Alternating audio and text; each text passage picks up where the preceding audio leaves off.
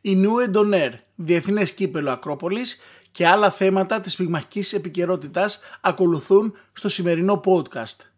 Μείνετε συντονισμένοι.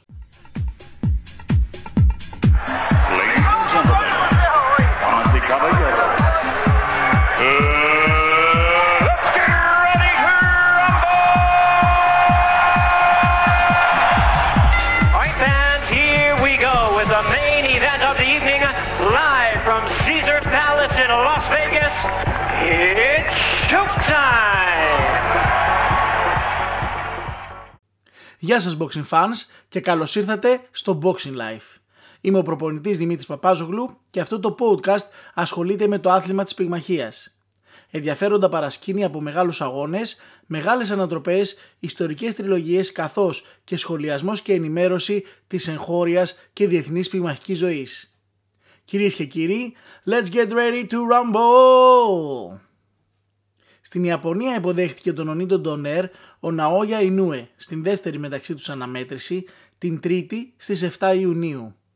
Ο αγώνας προγραμματισμένος για 12 γύρους και για τους παγκόσμιους τίτλους των WBA, WBC και IBF στην Bantamweight κατηγορία. Θυμίζουμε πως ο πρώτος αγώνας είχε λήξει με νίκη υπέρ του Ινούε με ομόφωνη απόφαση. Ο δεύτερος αγώνας αναμενόταν εξίσου συναρπαστικός, με δύο πυγμάχους εξαιρετικά τεχνικούς και γρήγορους και με ψηλό πυγμαχικό IQ. Η ταχύτητα και η δύναμη έπαιξαν καθοριστικό ρόλο αφού ο γερασμένος πια Ντονέρ δεν μπόρεσε να ανταπεξέλθει στην εκπληκτική ταχύτητα του Ιάπωνα, ο οποίος με ένα αριστερό κροσέ έριξε τον Ντονέρ στο καναβάτσο για δεύτερη φορά στον δεύτερο γύρο, αφού βέβαια είχε προηγηθεί το πρώτο knockdown με ένα φοβερό δεξί ευθείο χτύπημα από τον Ινούε. Νίκη με τεχνικό νοκάουτ στο δεύτερο γύρο για τον Ινούε. Μεγάλες στιγμές για την ελληνική πυγμαχία.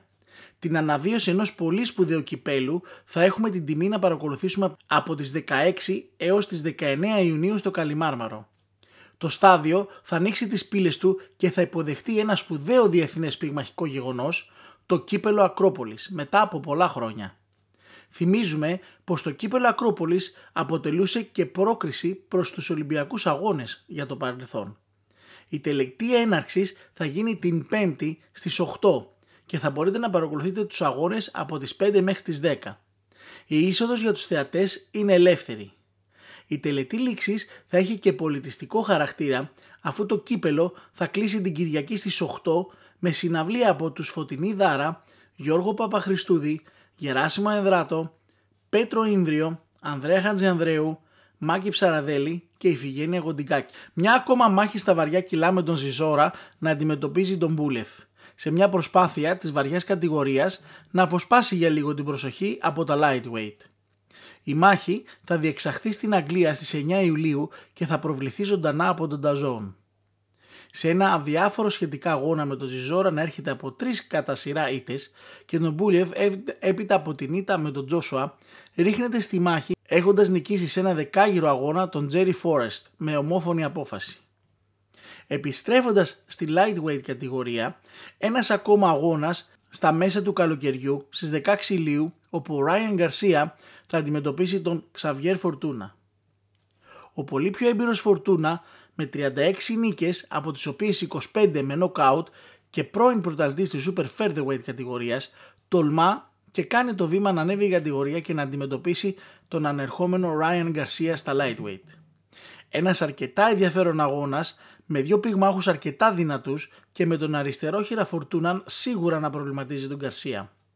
Θεωρώ πως το Ρίτς θα παίξει μεγάλο ρόλο αφού ο Γκαρσία, ψηλότερος, με μακρύτερα άκρα, σίγουρα θα δυσκολέψει τον Φορτούνα, ο οποίος είναι και πολύ μεγαλύτερος σε ηλικία από τον Γκαρσία κατά 10 χρόνια.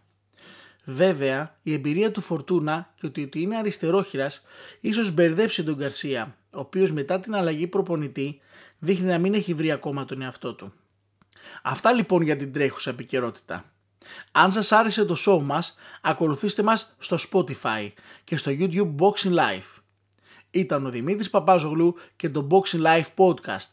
Και μην ξεχνάτε, no boxing, no life. Go to Michael Buffer and end the suspense. Who won the fight? And still. Congratulations.